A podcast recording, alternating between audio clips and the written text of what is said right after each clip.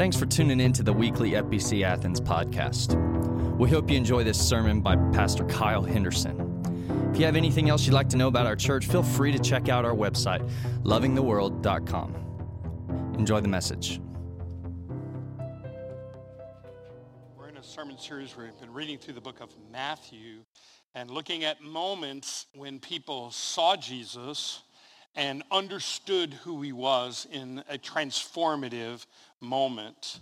And wondering when that happened in your life and can you go back to that and rehearse that a little bit and hold on to those truths that you discover when you find and meet and know Jesus.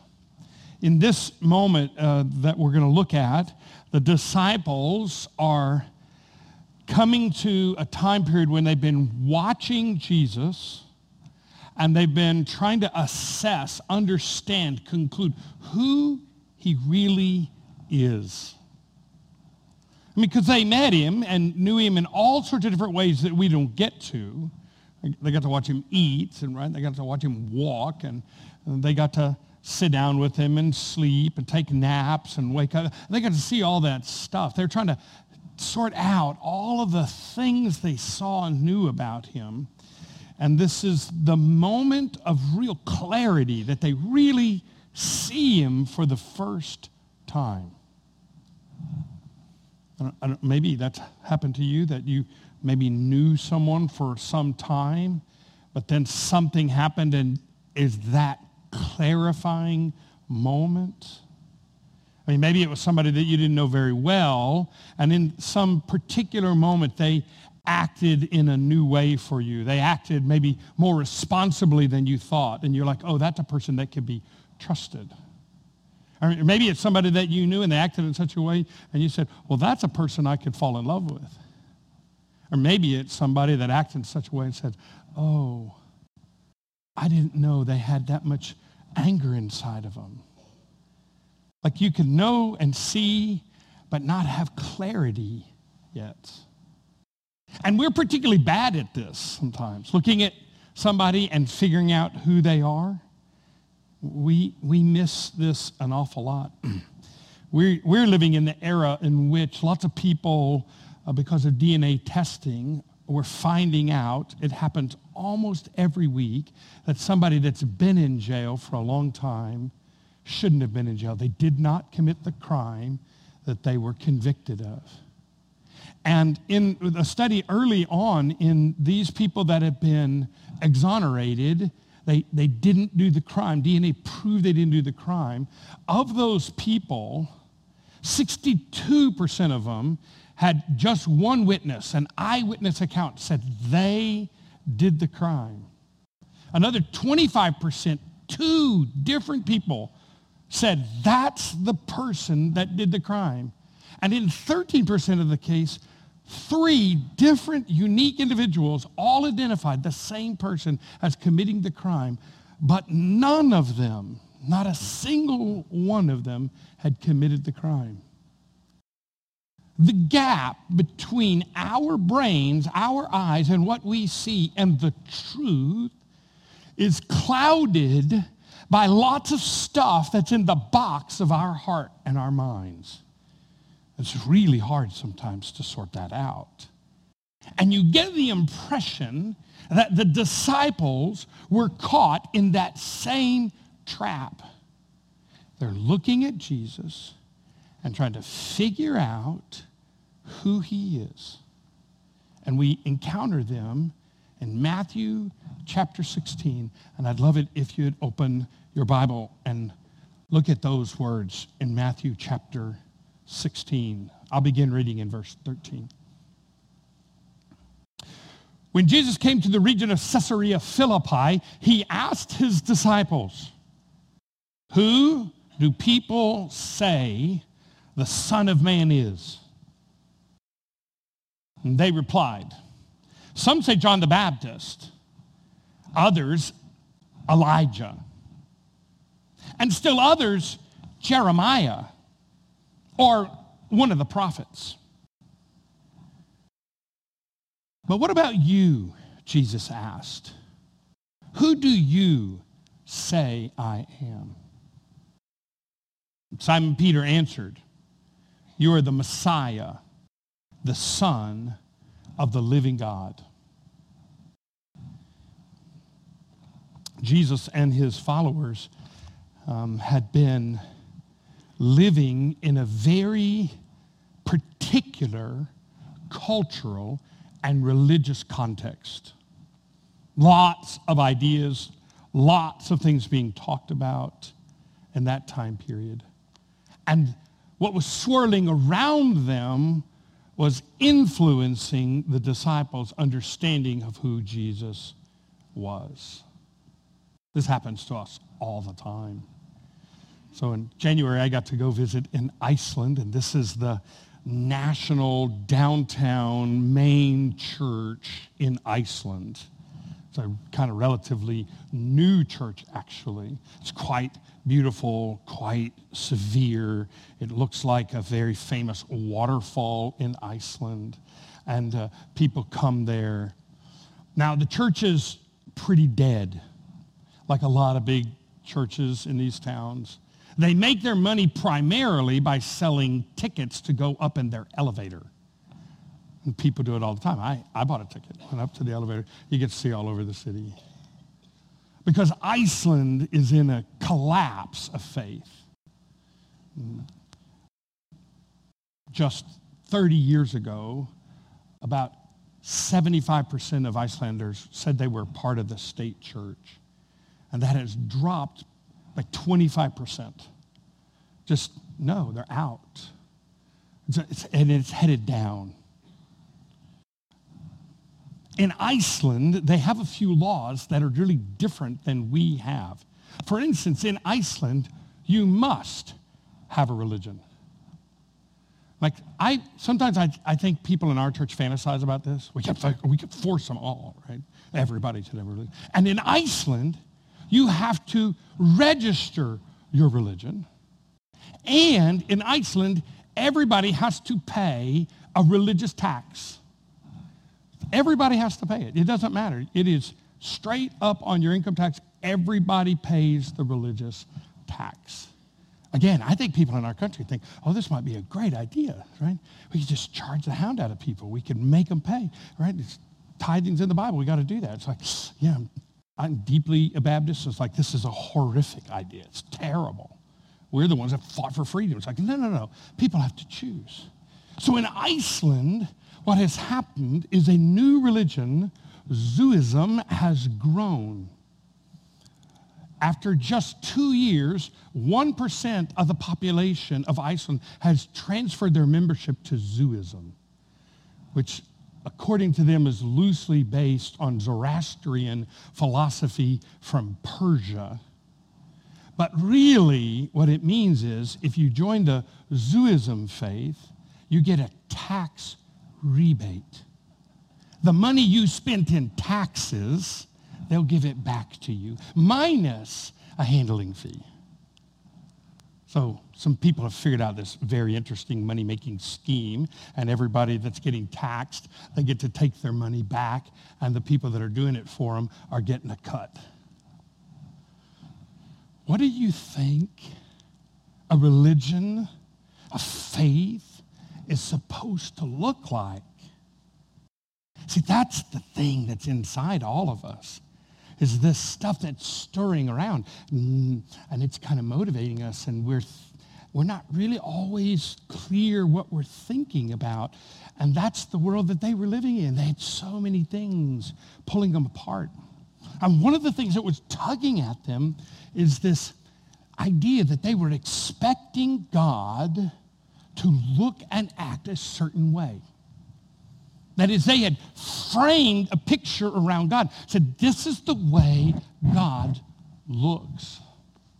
Who do the people say the Son of Man is? Jesus is talking about himself. We know that from lots of other passages. Jesus says, Who do people say that I am? What are people saying about me? And says, Well, some of the people say that you're John the Baptist, come back from the dead just a couple of chapters before, we learned that, that John the Baptist died. You're John the Baptist. And we know who John the Baptist was, was John the Baptist was out in the wilderness and he was kicking the temple leadership in the teeth day after day after day, telling those people down there, telling the man that they were wrong and trying to overthrow the whole system. And that's who we think Jesus is. He's the one that's going to go drain the swamp.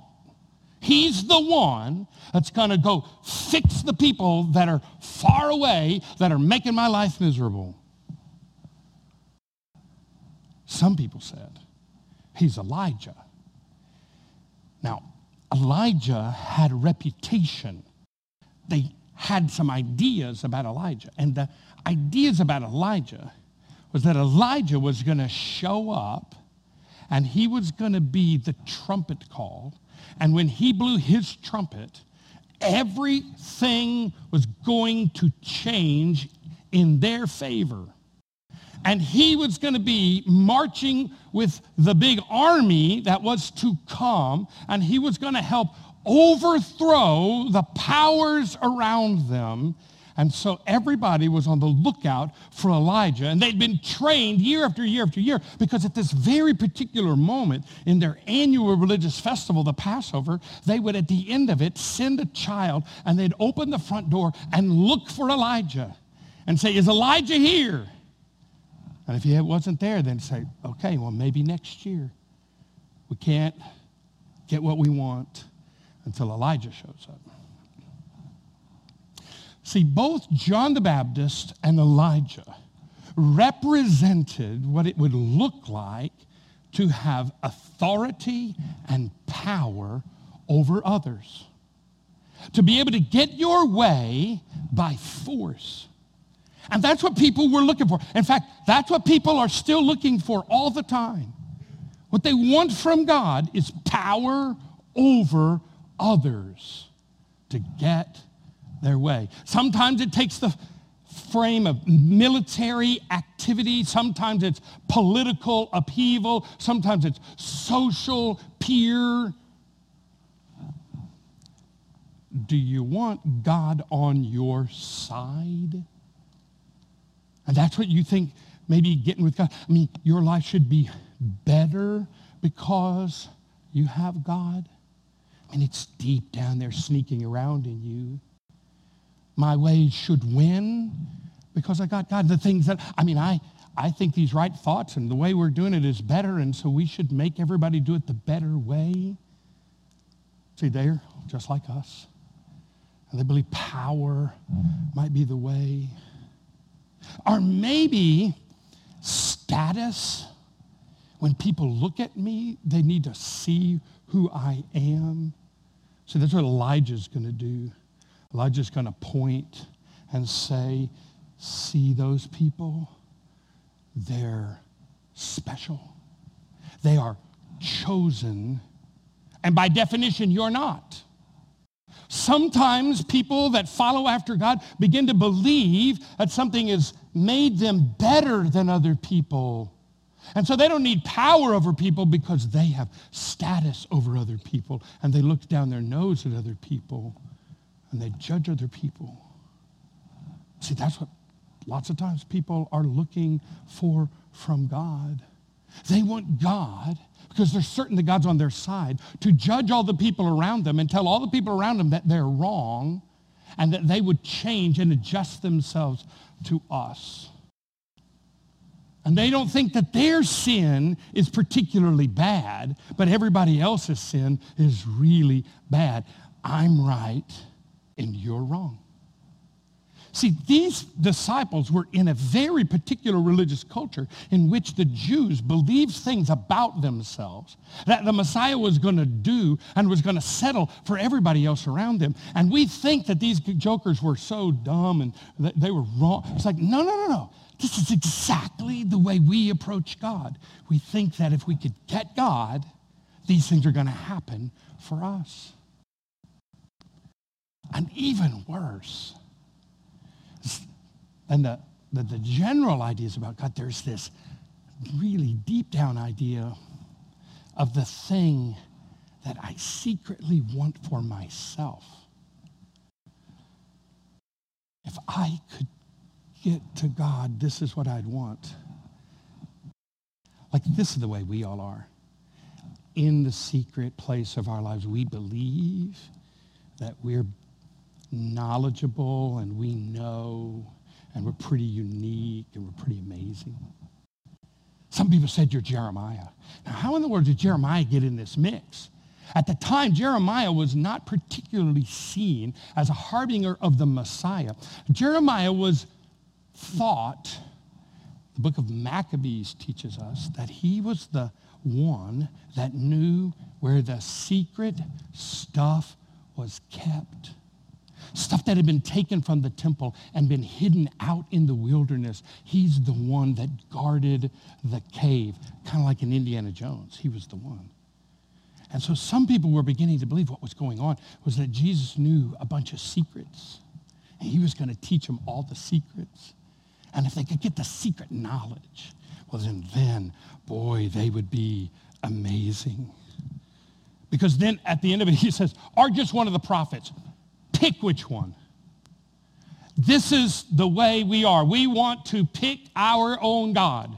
We want to sort through all the things and secretly on the inside say, here's the thing I want God to be.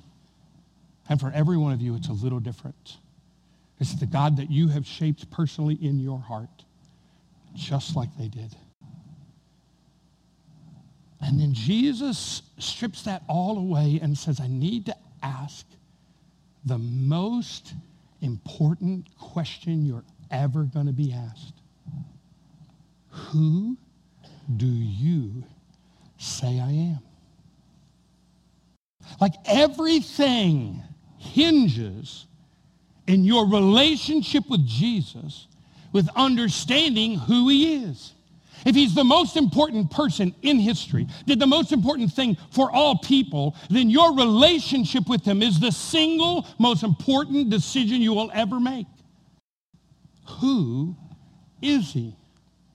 Is he the God that people around are talking about? Is he the God that you secretly are creating in your heart? Or is he uniquely, amazingly different and revealed to you? Who is he?